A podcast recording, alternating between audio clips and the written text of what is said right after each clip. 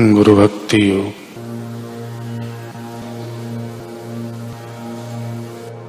ईश्वर ही गुरु के रूप में दिखते हैं। सच्चे गुरु एवं सच्चे साधक बहुत कम होते हैं। योग्य शिष्यों को यशस्वी गुरु प्राप्त होते हैं। ईश्वर की कृपा गुरु का रूप लेती है। गुरु अपने शिष्य को अपने जैसा बनाते हैं। अतः वे पारस से भी महान है। संसार सागर को पार करने के लिए गुरु जैसी कोई नौका नहीं है। हे राम।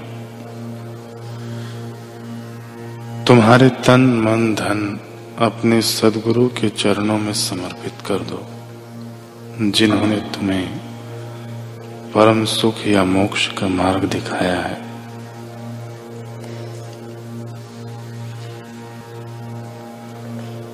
अपने गुरु या आचार्य के समक्ष हर रोज अपने दोष कबूल करें, तभी आप इस दुनियावी निर्बलताओं से ऊपर उठ सकेंगे।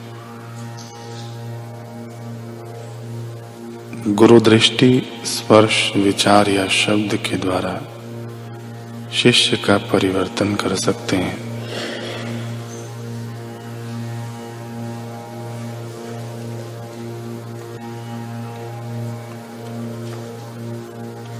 एक जिज्ञासु संत कबीर जी से प्रार्थना करने लगा कि मुझे आत्म तत्व का उपदेश दीजिए। कबीर जी बोले, पहले चार प्रकार की भिक्षा ले आओ, फिर तुमको आत्म उपदेश करेंगे. जिज्ञासु ने कहा, आज्ञा कीजिए महाराज, कौन सी भिक्षा लानी है? कबीर जी ने कहा, पहली भिक्षा अन्न की लाना, ग्राम नगर के पास न जाना। हिंदू तुर्क छोड़ कर आना, ले आना भी झोली भर के। दूजी भिक्षा जल की लाना, कूप बावली पास न जाना। ताल तलाई छोड़ के आना, ले आना भी तुम्बा भर के। तीजी भिक्षा मांस की लाना। जीव जंतु के पास न जाना। ज़िंदा मुर्दा छोड़ के आना। ले आना भी हाड़ भर के। चौथी भिक्षा, लकड़ी की लाना। बाग वृक्ष के पास न जाना। सूखी गीली छोड़ के आना। ले आना भी गट्ठा भर के। जिज्ञासु कुछ समझ न पाया। बोला, महाराज, यह कैसी भिक्षा है? इसमें एक और आज्ञा है और दूसरी ओर विरोधाभास। यह मेरी समझ में नहीं आ रहा है। अतः आप तत्ववेत्ता महापुरुष हैं। कृपा करके आप मुझे इस गूढ़ रहस्य को समझाएँ। कबीर जी ने कहा, रे जिज्ञासु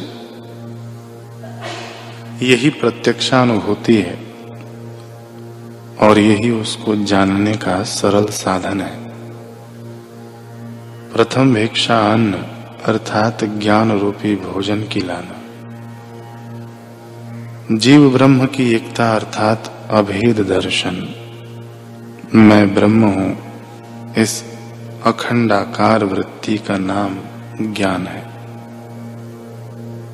ऐसी वृत्ति को धारण करके आना, परंतु ग्राम यानी इंद्रियों का समूह और नगर यानी शरीर इनके पास नहीं जाना।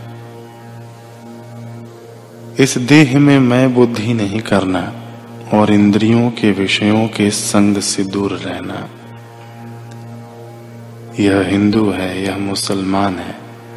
इस भेद बुद्धि को भीतर से छोड़ कर आना।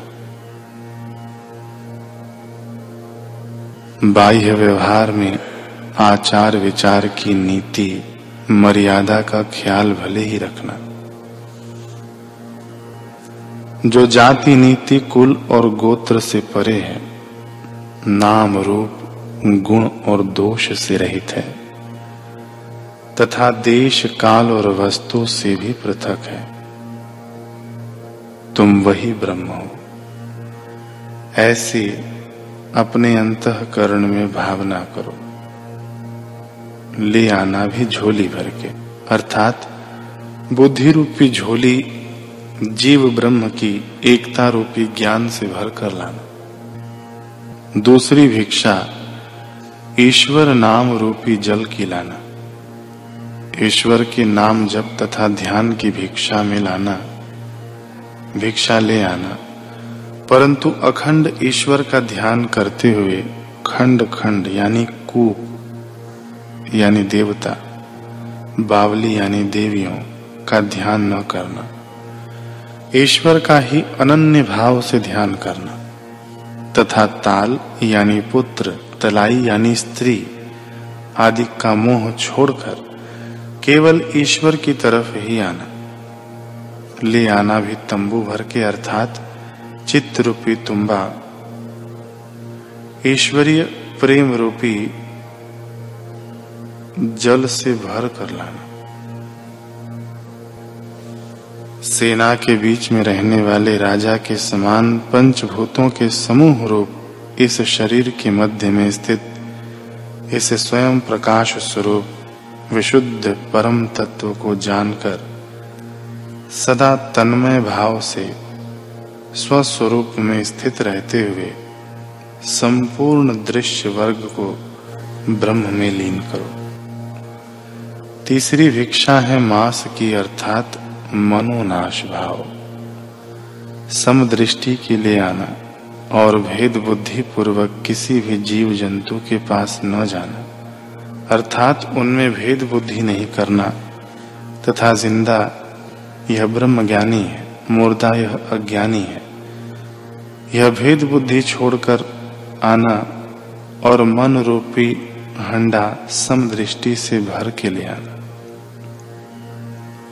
चौथी भिक्षा, नैष्कर्म रूपी लकड़ी ले आना, अर्थात अकर्तृत्व भाव से आसक्ति रहित तो होकर कर्म करना।